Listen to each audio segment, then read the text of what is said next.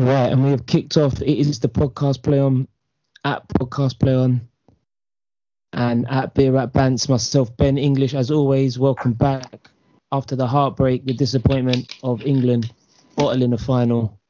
We're back with another podcast episode. Hope you're well. I am, as always, here with Ash Hayden, sir. Yeah, I'm good, bro. What's happening? Good man. Yeah, I'm hot. I'm hot. I'm very hot. Yes, it's, it's been. Can I say a quick happy birthday shout out? Cool. Um, to Seth. So Seth is a guy who brought us together. Um, this comes out on Monday the 19th, and today is Seth's birthday. So large up to Seth, friend of the show, friend of the members of the show. Big love to you. Yeah, big up Seth, and doing great things um, with his DJ career. So check him out. Uh, we'll be asking for those Till 2 tickets in the post soon, man. Come on. Come on. Great night, great night. And Cal, as always, engineering. How you doing, sir? Hot and bothered and drinking some chilled water. Very refreshing right now. Mm, mm, mm. But hopefully, we've got some mouth-watering material to get you going throughout the week. As always, hit us up on social media and make sure you subscribe, follow, tell a friend, and uh, you know it's a funny it's a funny period at the minute. The Euros are over. The Premier League doesn't start yet. We've got friendlies aplenty, which we'll talk about. But uh, yeah, so we've got we've got lots of material.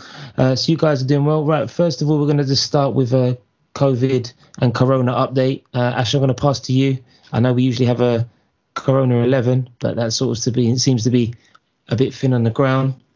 Yeah, obviously cases are kind of going up around the country, so everyone kind of stay safe and be and be careful. Um, there's been no players um, that we think would make the Corona 11. But I think we spoke about a couple of other players. Um, was it the was it the Birmingham goalkeeper who came Yeah, out of hospital? the Yeah, who came out of hospital with it. So obviously, like prayers, well wishes to him. Um, and yeah, if anyone has contracted, I hope you feel better soon. And yeah, just take care out there, guys. That's it. That's it. Right. On to the big talking point. We had the Euros roundup. Um, Cal, I'm going to start with you. What were your thoughts on the Euros as a whole? Were you impressed? Did you enjoy them? Did you manage to catch many games? How did you rate it? Um, yeah, I mean, the Euros. I think it was it was um it's a strange time, obviously during these uh, global pandemic times, and so at first I wasn't really that into it, but when it kicked off, you know, I did get into. it. I don't, I don't think I did watch as much football as I should have done. I regret not getting down to to be able to watch anything. I did have a look at a couple of matches and think, let me try and get down and watch some football. Um, but we did see some really, really good bits of play, man. I think um, it was tragic early on having um, that uh, really uh, sinister incident involving Christian Eriksen. Um, but I think in turn that kind of spurred his nation on to kind of rally together and to try and win for him, and which pulled off some great performances from them. Um, as a as someone who kind of likes to scout players at these tournaments, I, I discovered some new players. I discovered some players that I thought were brilliant. One player from that Denmark team was um, uh, Damsgaard. I thought he was great. Um, so uh, yeah, uh, great, some great football.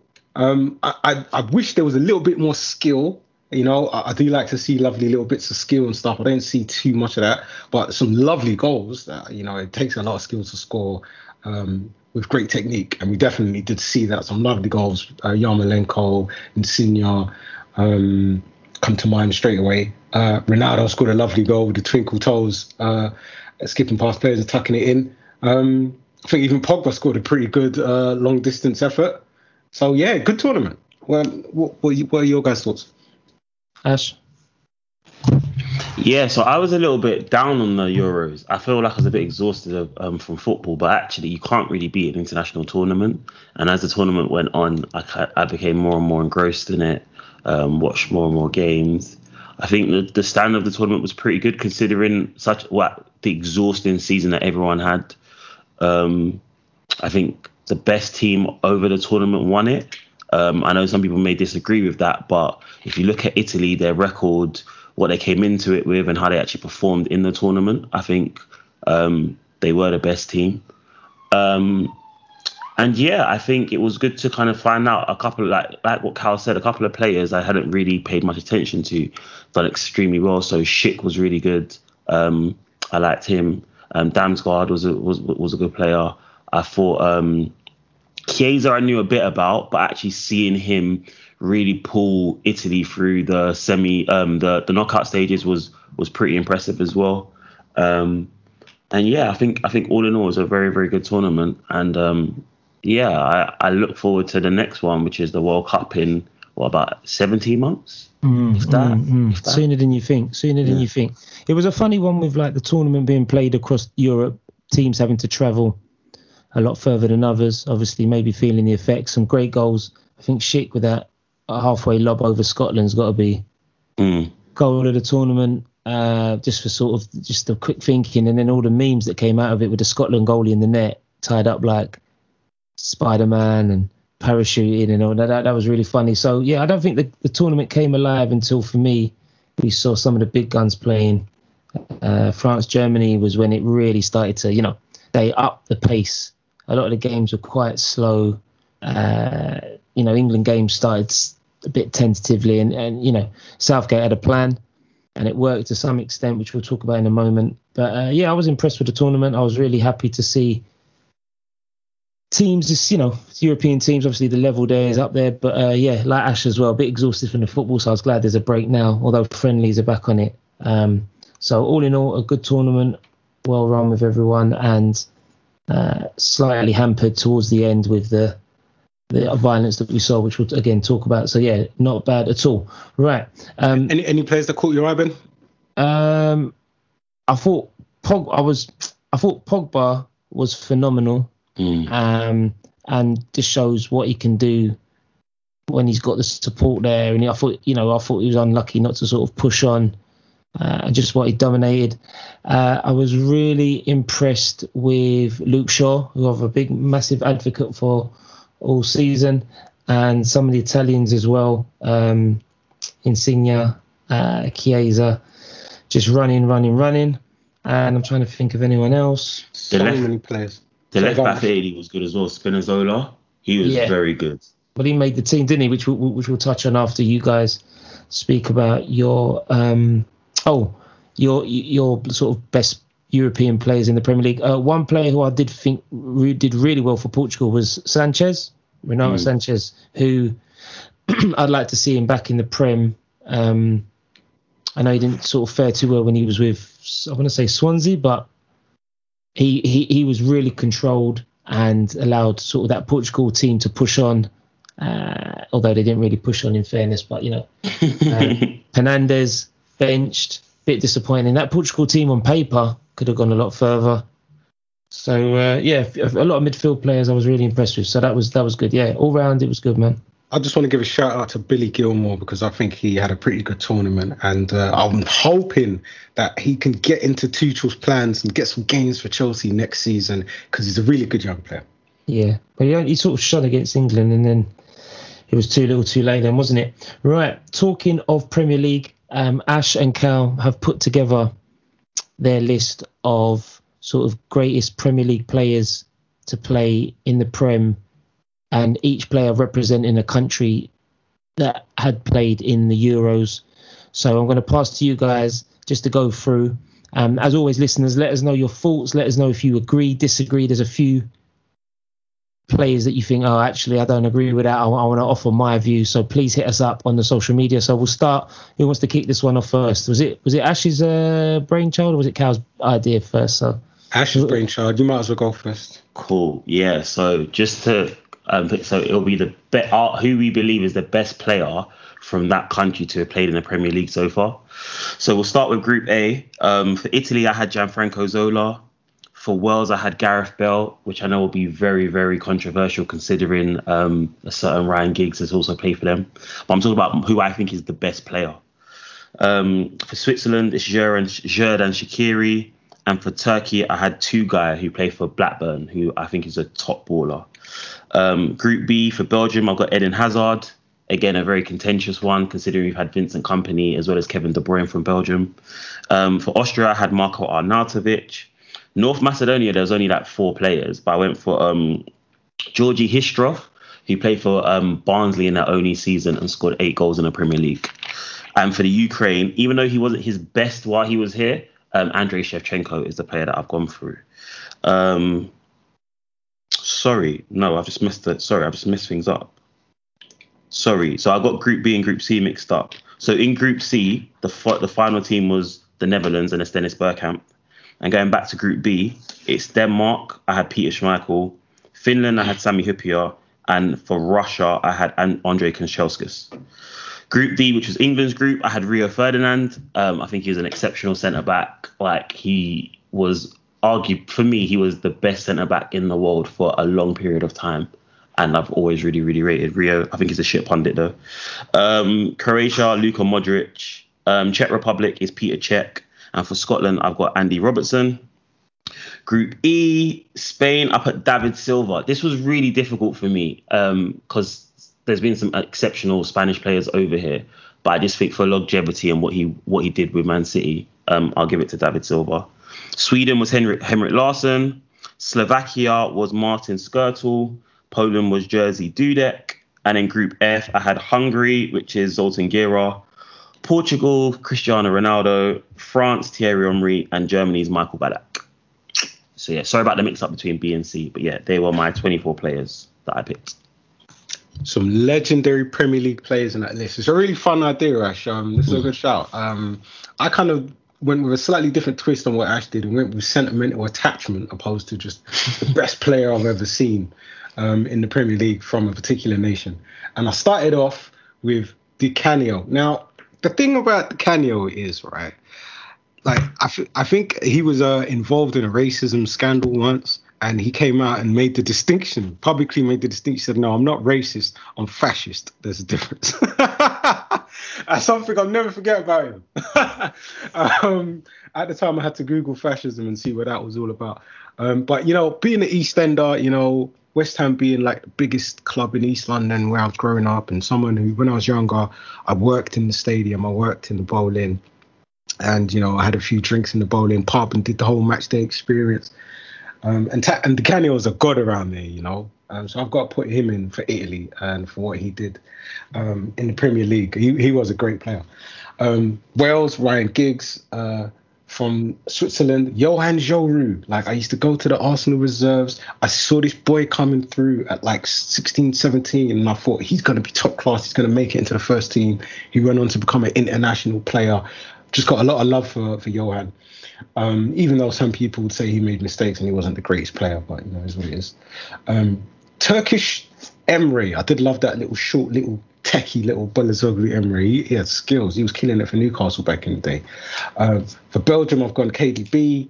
Denmark, listen, I know it sounds like a joke pick, but again, I'm telling you, Nicklas Bendtner. right, if you were in those reserve games, if you were sitting in the stands watching a 17 year old Nicklas Bendtner just like slapping ball. He scored like 30 goals every season before he, he got promoted to the first team. And I thought he was going to be world class just didn't really work out that way. And he was looking good. I, I want to say he was looking good um, until he came back from his loan at Birmingham. He went on loan to Birmingham, scored like 12 goals, and then Wenger changed his game and made him lose weight, and, and, and it kind of didn't quite suit him. He should have been a target man.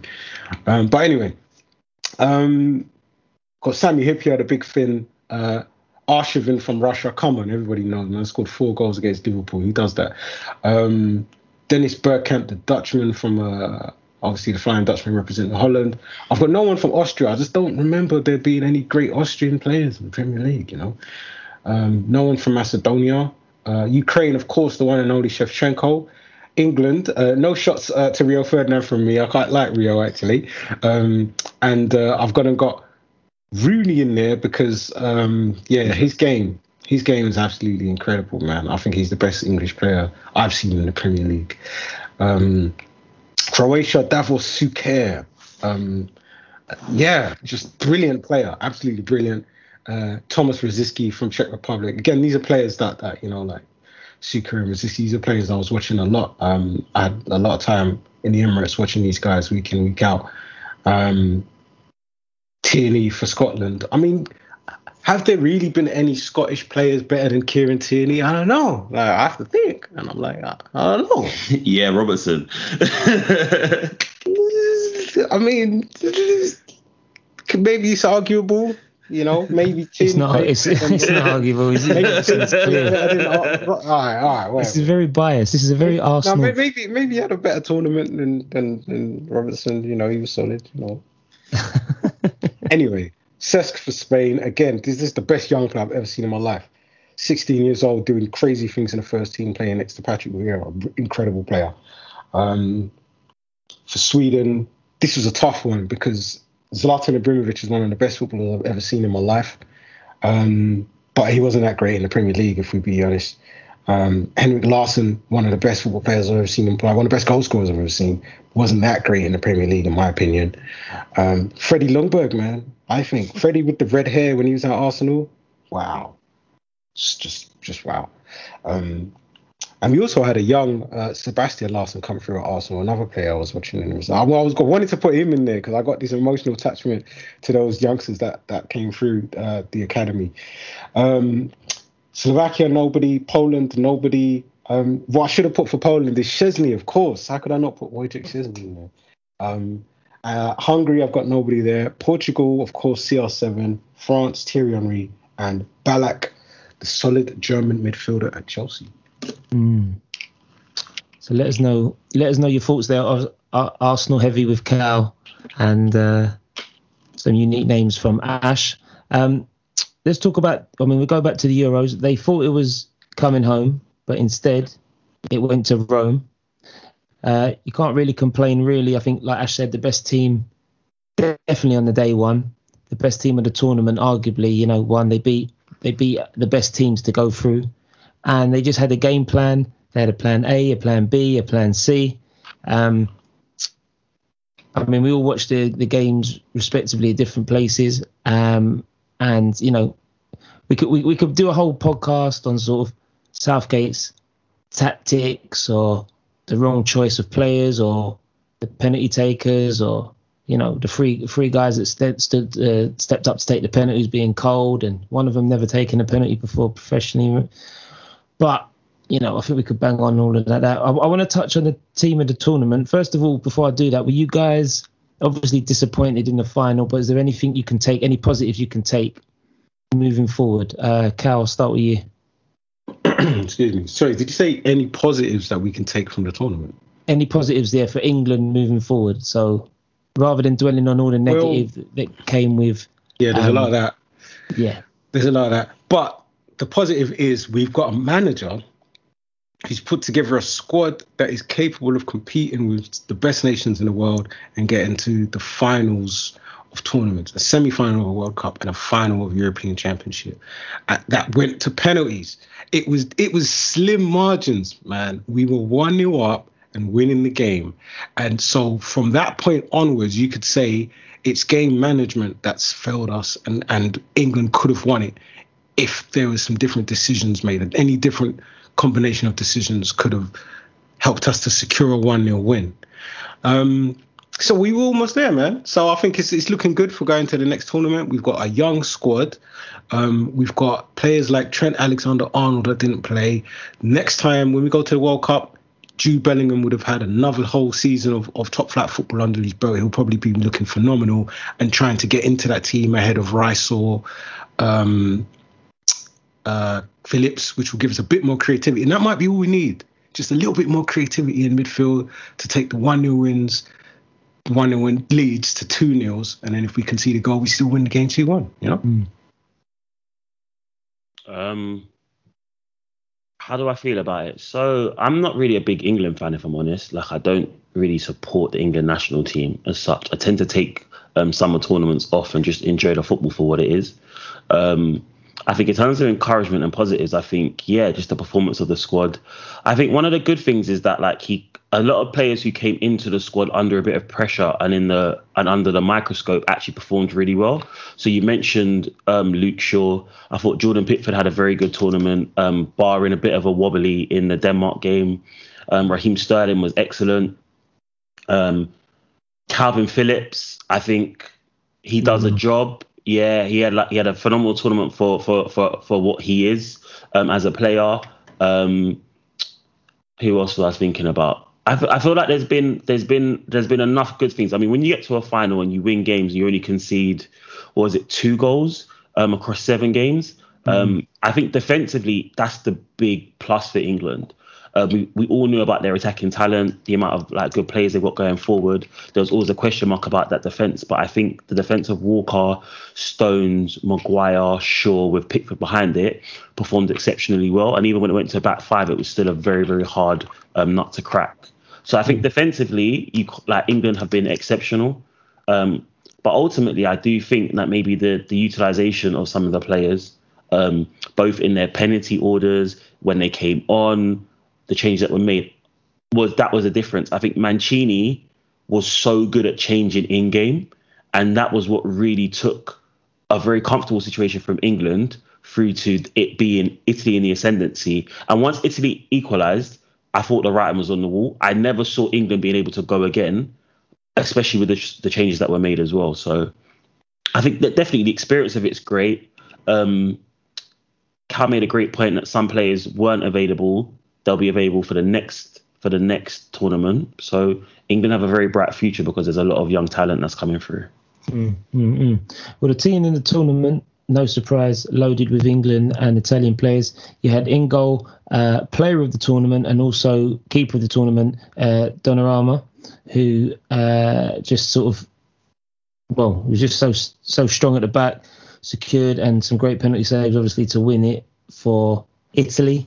We've got Carl Walker, uh, Bonucci, and Maguire, and Spinazzola. Pierre Emil Højbjerg, Jorginho, Pedri, Chiesa, Lukaku, and Raheem Sterling. Um, like I said earlier, Paul Pogba really impressed me, and I think if France had progressed, he would have definitely been in there because his assists and goals and just sort of flair that Cal was mentioning, he was offering everything. So, uh, any real surprises in there? Pedri getting young player of the tournament, and uh, Lukaku getting was it him or Ronaldo that got the golden boot? Ronaldo got it. Ronaldo. I think um, I, I think I think I think Lukaku did well. Um, at the beginning, he did at the tournament, and then he sort of fell off, and he missed mm. he missed a couple of key chances in the, in the Italy game. Ronaldo, a lot of it is penalties, right? Was it f- like three penalties, a tap in, and one very well worked goal? I don't yeah. think he I don't think he performed that great in the tournament. Um, the striker who most, like I said earlier on, the striker who most impressed me across all of the games was um, Schick for the Czech Republic. I probably, I personally would have put him in the team because I felt what he did to score five goals for the Czech Republic and yeah. his performances merited it more than say Lukaku's and Ronaldo's. Um, but yeah, away from that, I pretty much agree with a lot of the stuff. I think the defense could have been different. I was a big believer that like Stones was exceptional. I think in the seven games he was absolutely outstanding, and I'm a big Stones fan in it, so I probably would have tried to squeeze him in there. But other than that, then yeah, I think it seems alright. Yeah, and um, talks of the player of the tournament uh, is signed for PSG uh, from AC Milan on a free transfer, which is surprising. Uh, only 22 years old, um, having come off the strength of winning the European uh, Championship. PSG have gone straight in, and he joins a super loaded team. That PSG team is looking like someone's FIFA Ultimate Team on paper and they keep going from strength to strength as they try to get the coveted title of winning the Champions League. And uh, I think you know, Donnarumma has been brought in, young goalie, international experience, and hopefully should be there to not only tidy up the defence but maybe tidy up uh, a certain Brazilian superstar's haircut. Which uh, Ash, I think you got to speak to your boy, man.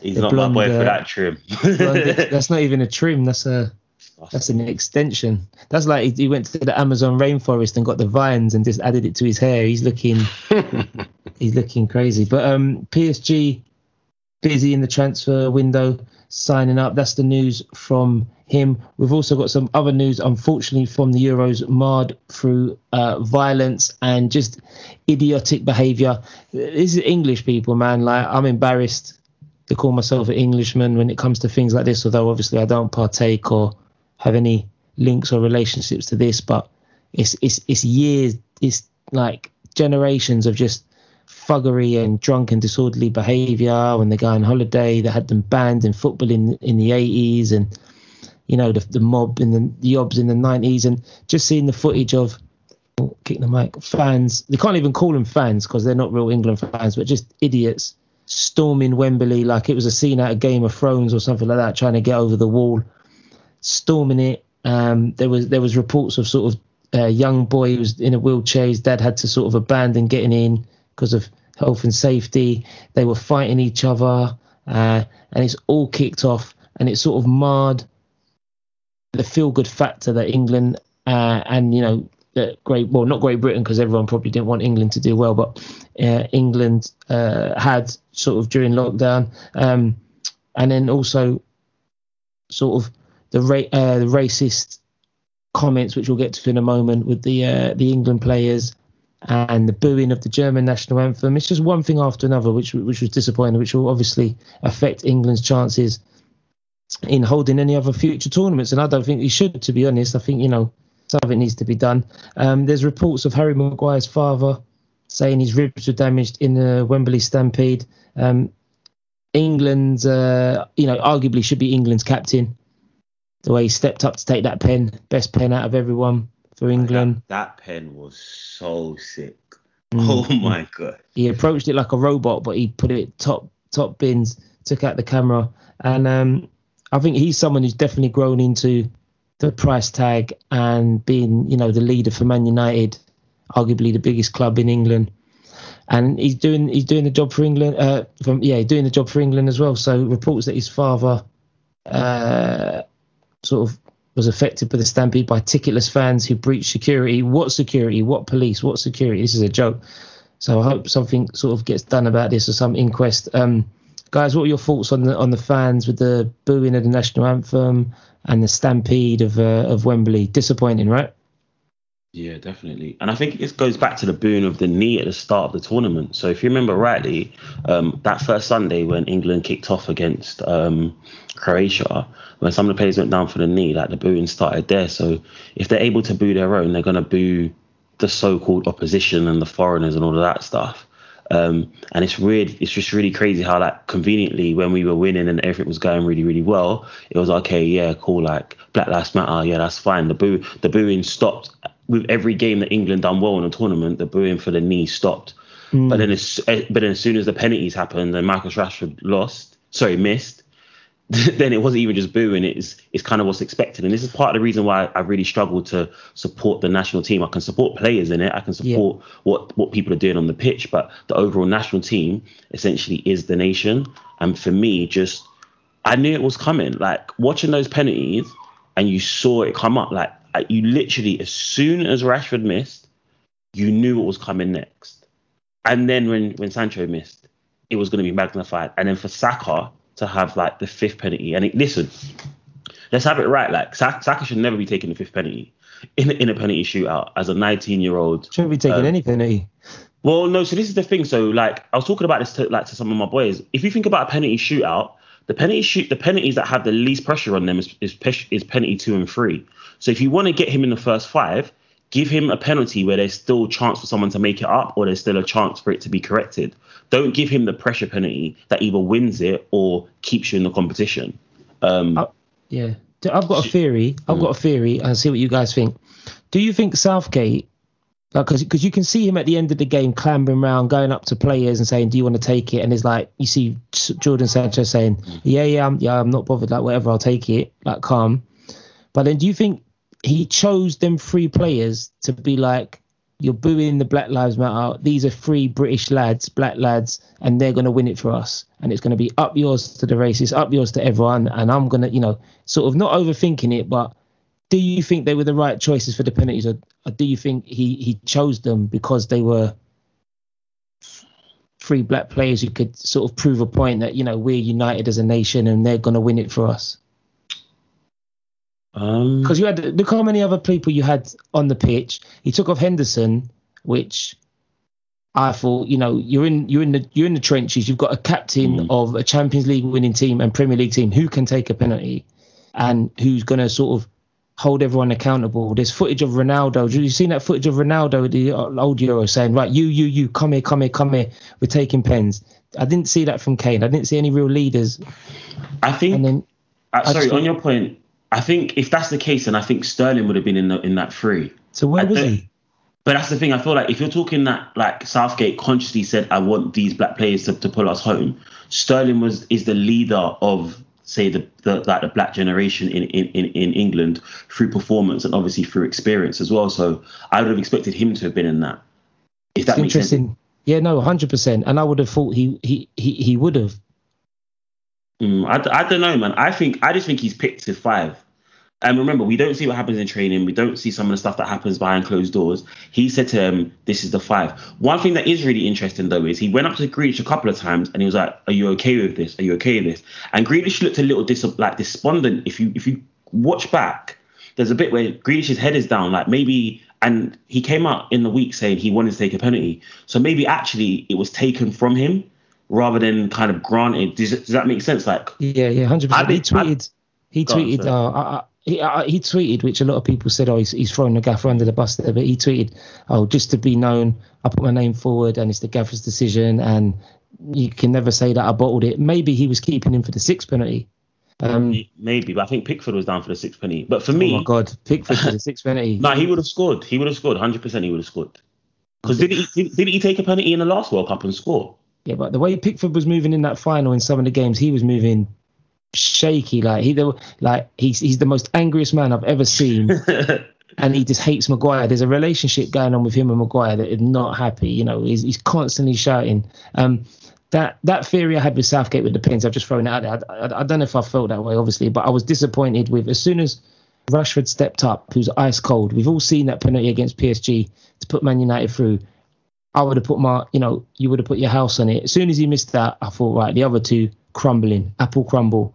Jadon Sancho, he, he's like, he's not on it. Like he was cold. He thinking Southgate, no way, I'm, I'm going to bail you out here. And Saka, apple crumble, man. Poor pens. You know, But can we but can we also turn it around because Donnarumma has an amazing record in penalty shootouts. He's won six out of six. Like as a goalkeeper, like, he, joke is he's not even the greatest goalkeeper because you saw in the game he's a little bit shaky at certain points. But when it comes to that sh- like shot stopping, he's a phenomenal goalkeeper. And I was really really worried. Personally, I would have kept Henderson on. I would have got him to take a penalty, even though he missed one in the warm ups. I still think he should have taken one, and I would have Yeah. had either Shaw, Yeah. Sterling, or Stones take another penalty because Shaw takes free kicks, so he's a good striker of the ball. And I feel like if I can trust you to whip a corner in to, on to someone's head from like say 30, 40 yards, I expect you to kind of score from 12 yards.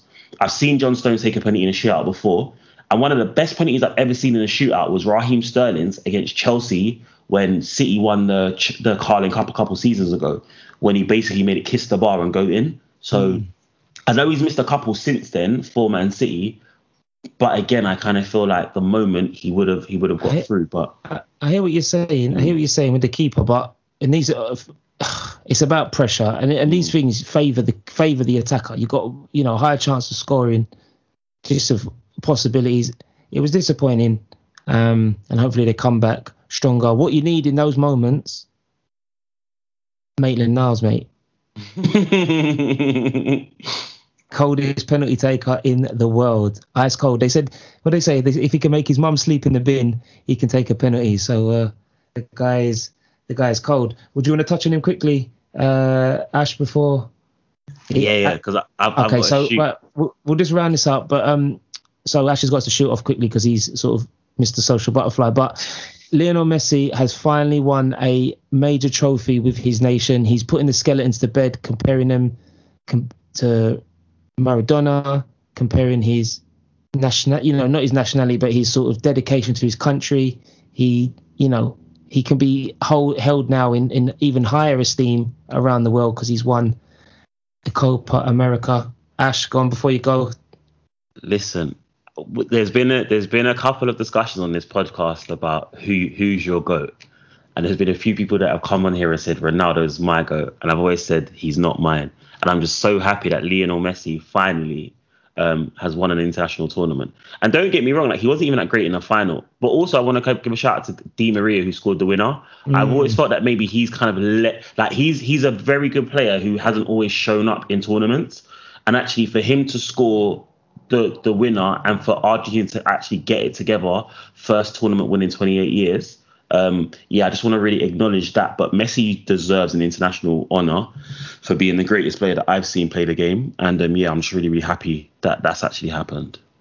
They were they were calling for Di Maria not to start, weren't they? They were begging like, please don't start. And um, I think if the new manager, the young manager, if he can get everyone ticking over, if Mar- if uh, Messi can stay fit and shine at the right games, they're definitely in for a shout in the latter stages of the World Cup. And uh, who knows, he may even he may even get to that that coveted, you know, World Cup uh, final and, and, not, and not bottle it. But uh, yeah, Cal, did you watch Copa America final?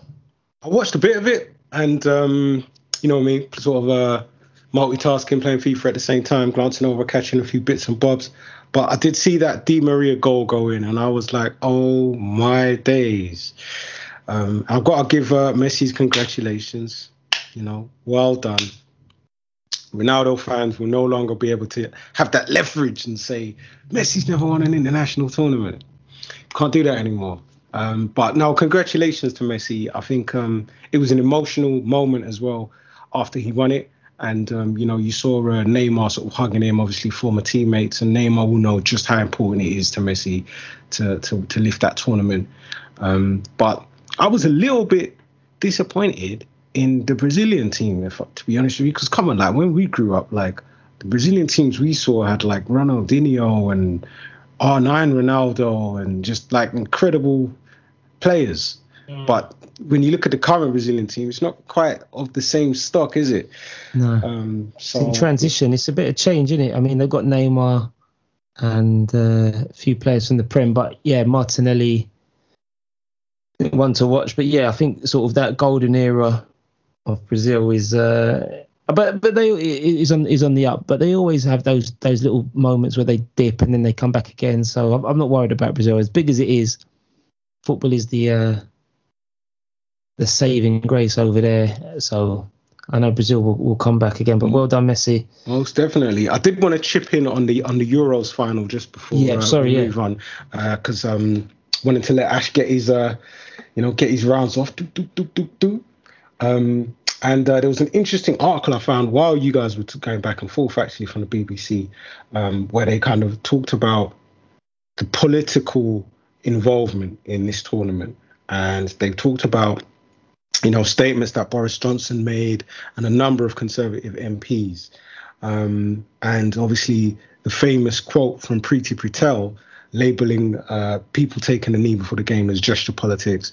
And then that whole kind of, you know, debacle that followed after that, um, specifically with Tyrone Mings taken to uh, social media to kind of what did he do? He basically just condemned her for being a hypocrite because you know she came out to say after you know some of the racism when players were getting booed um, for missing their penalties and uh, the racism that followed that you know she dared to actually take to social media and say oh i condemn the racism and so it's like if you saw how she was acting before the tournament and reacting to people taking a knee and and you know you can tell that she actually doesn't care about the protest of racism. She actually just doesn't care about it. And Tyrone Mings, I think, was 100% right in addressing what she said.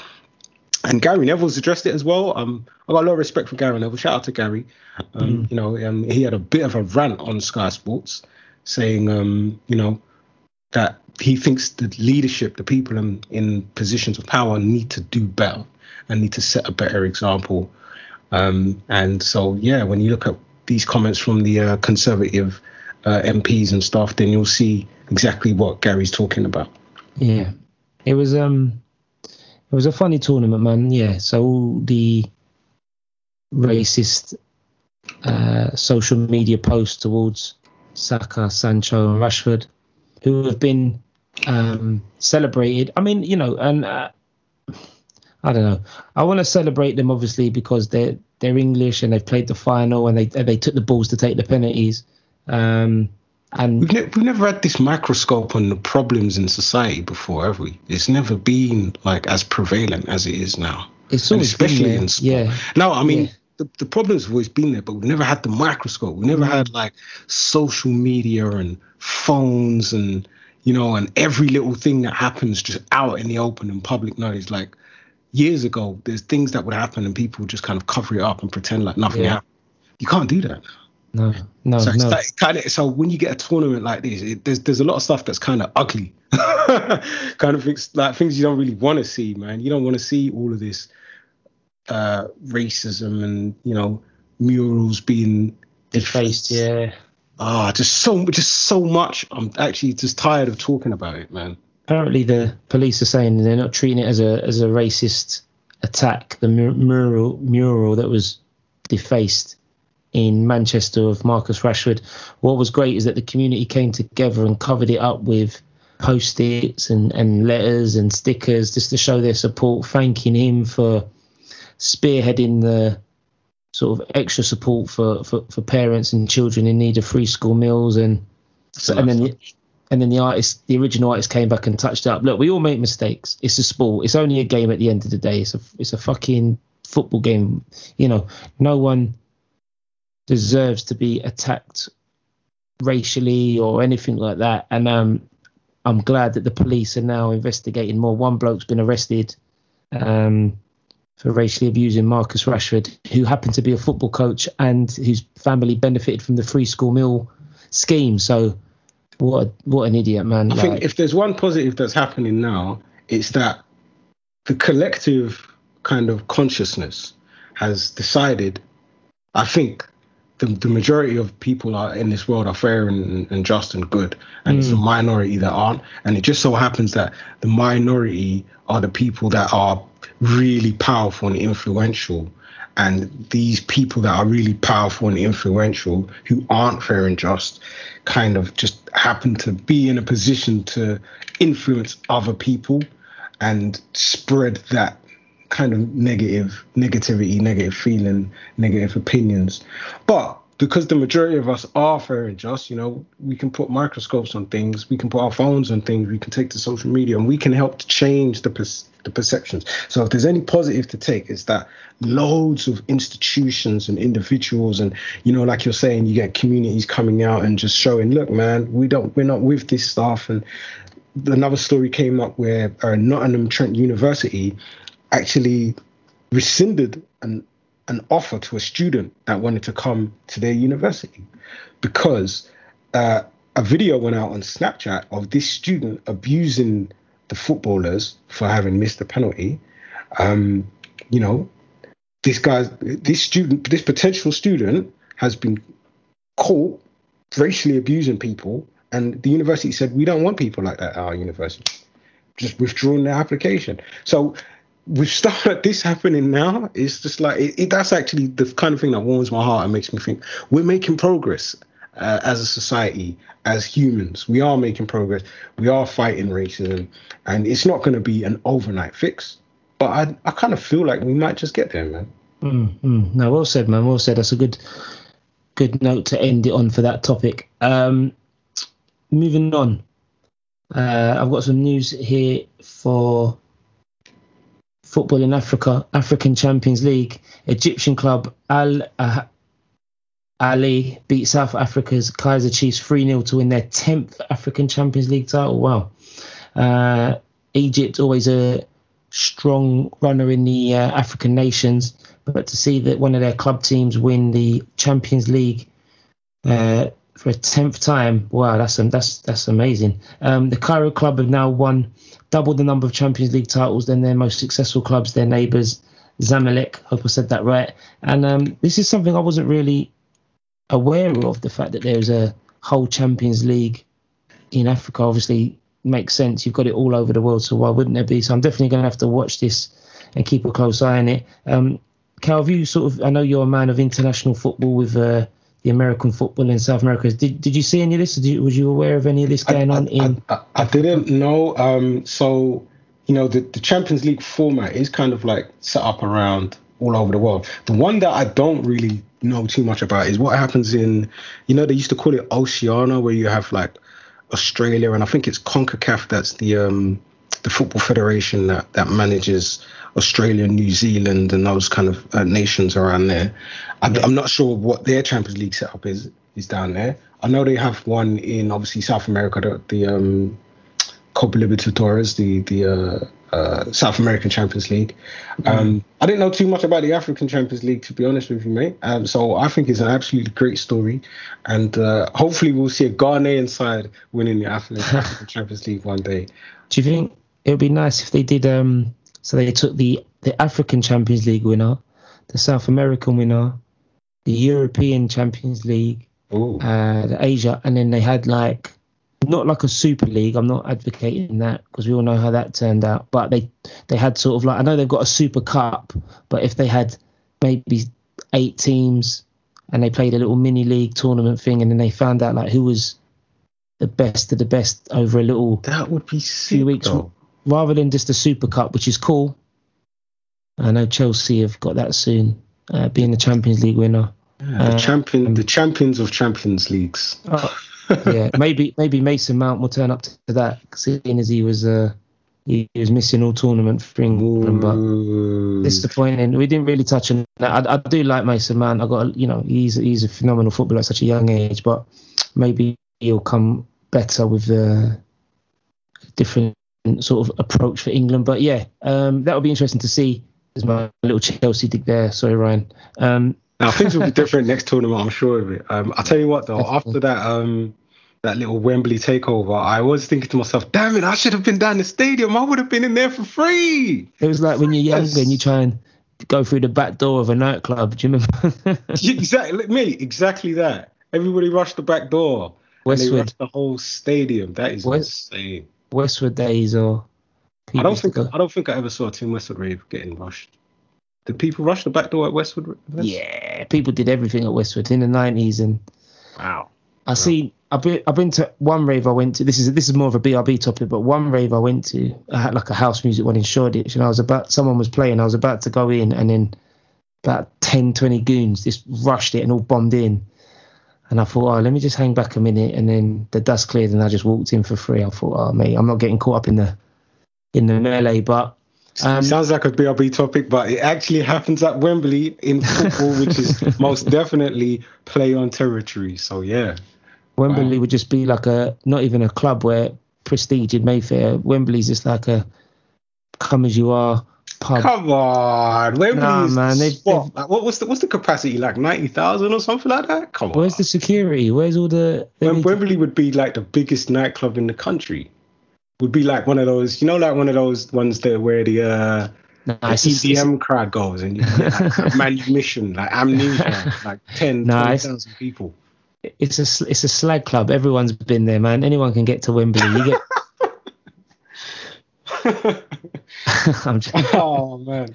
Uh, do you think? Yeah. Do you think talking to stadiums? Because I, I mentioned this with um some of my friends. Do you, do you think it would have benefited England more so if they'd have played the final in a neutral ground? So if they'd have played the final at you know the Bernabeu or they played it at uh, Munich's ground or in Portugal rather than at Wembley? Because there's a lot of pressure for the home team.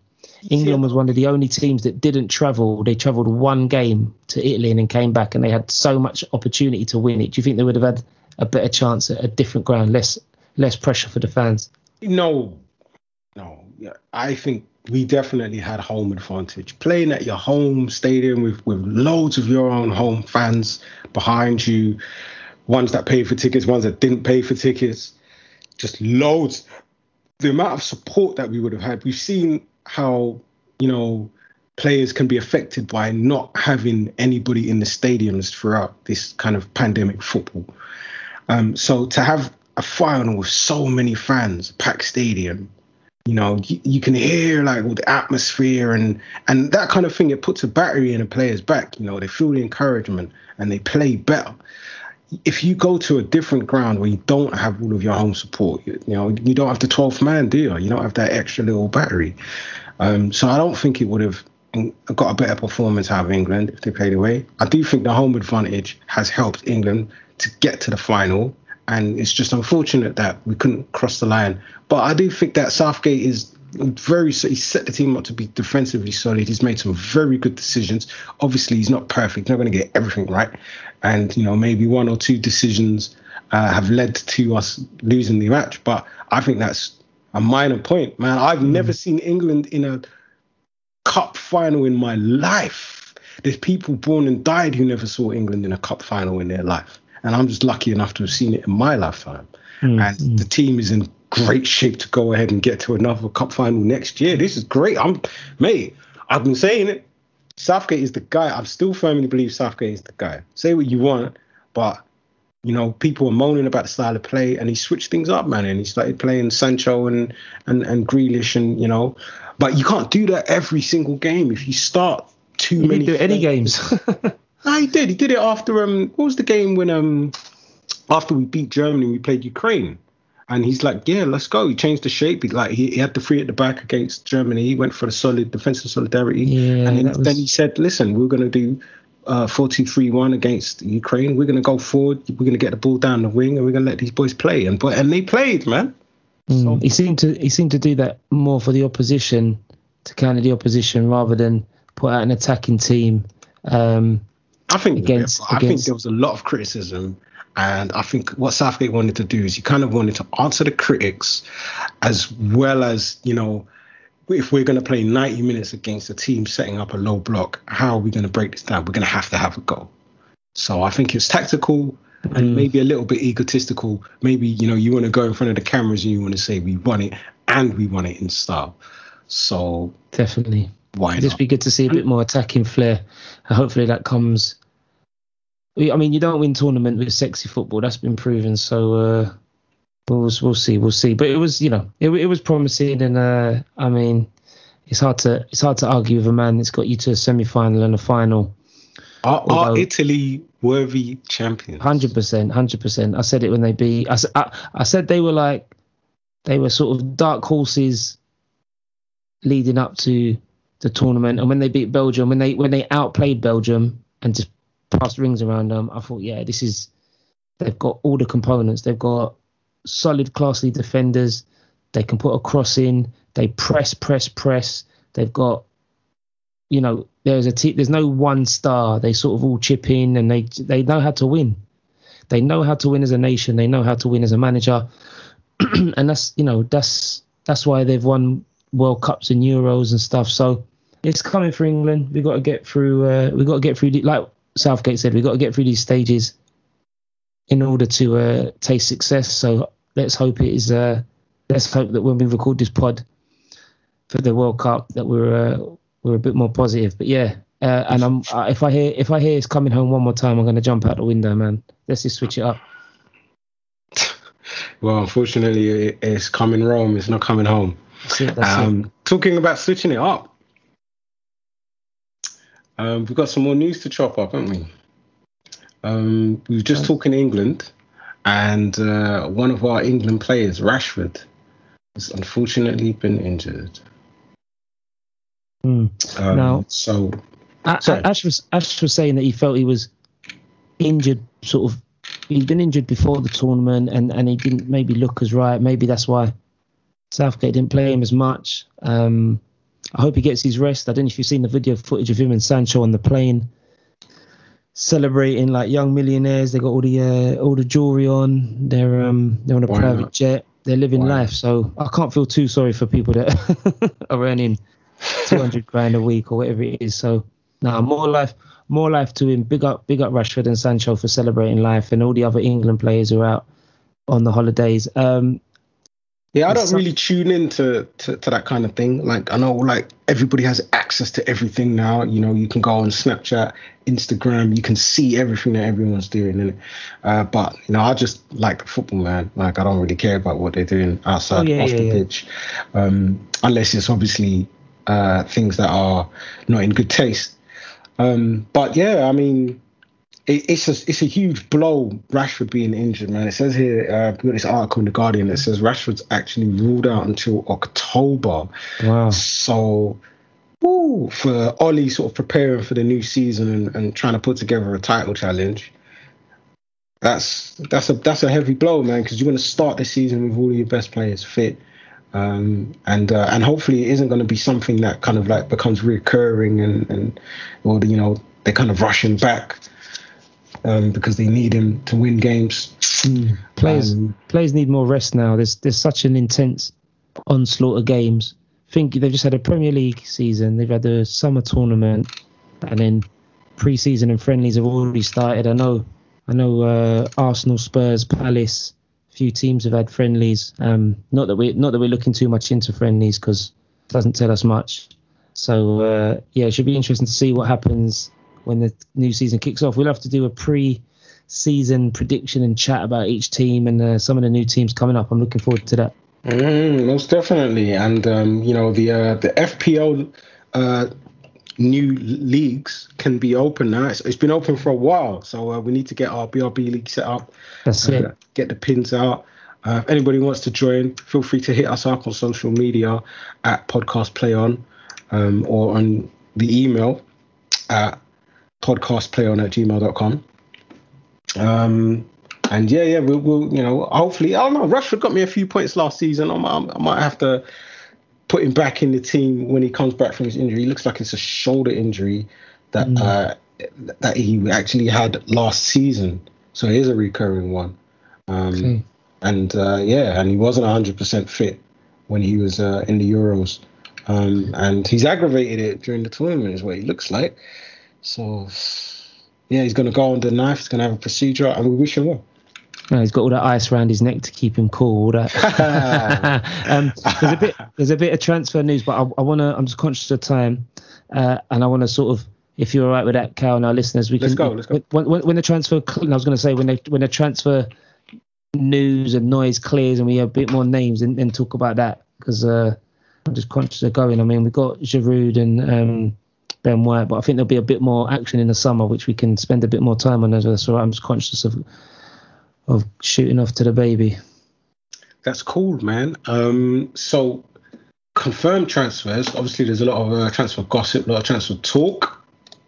Um, and uh, one of the confirmed transfers is Olivier Giroud to Milan. So this is the end of Giroud's Premier League romance.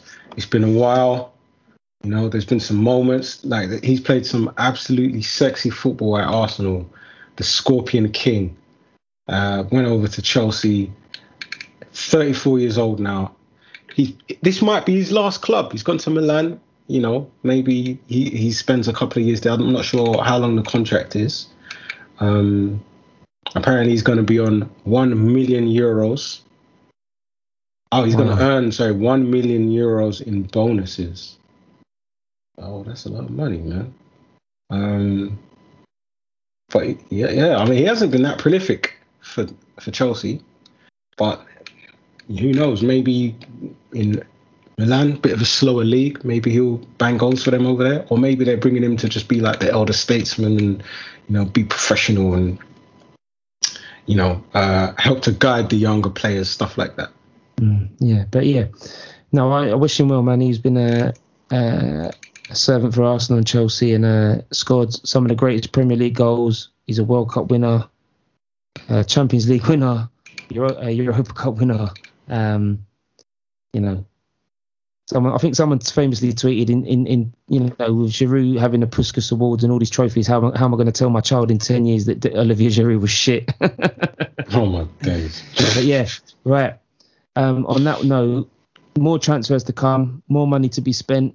Um, hopefully, um, this Yeah. has been Donnarumma to PSG. That's a big one. yeah. We touched on that. Yeah, he's a free transfer, which is surprising. Um, and Arsenal getting a, a, a ball playing central defender to to replace David Luiz. Hopefully, he's a lot sort of a lot better with uh, careless mistakes. But I mean, I think we'll go into that in more detail. Um, so we've touched on Euros roundup, 2020 roundup. Cal and Ash spoke about their best or greatest Premier League players from each nation in the uh, European Championships. Let us know your thoughts if you agree. Rio Ferdinand, Wayne Rooney, Shevchenko was in there, Dennis Bergkamp. There's a few, you know. Let us know your thoughts. We spoke about England and Italy and also the team of the tournament. Messi winning a major trophy and putting sort of skeletons to bed in a con- uh, conversation of GOAT status as he elevates to those that have won something major. And then we touched on Marcus Rashford, African Champions League, and some transfer news. As always, I am Ben English, uh, one of your co hosts. I am Cal Sirius, another one of your co-hosts. and Ash and Ryan, as always, with us uh, on and off. And thank you for listening. Have a good week. Make sure you wash your hands, wear a mask still.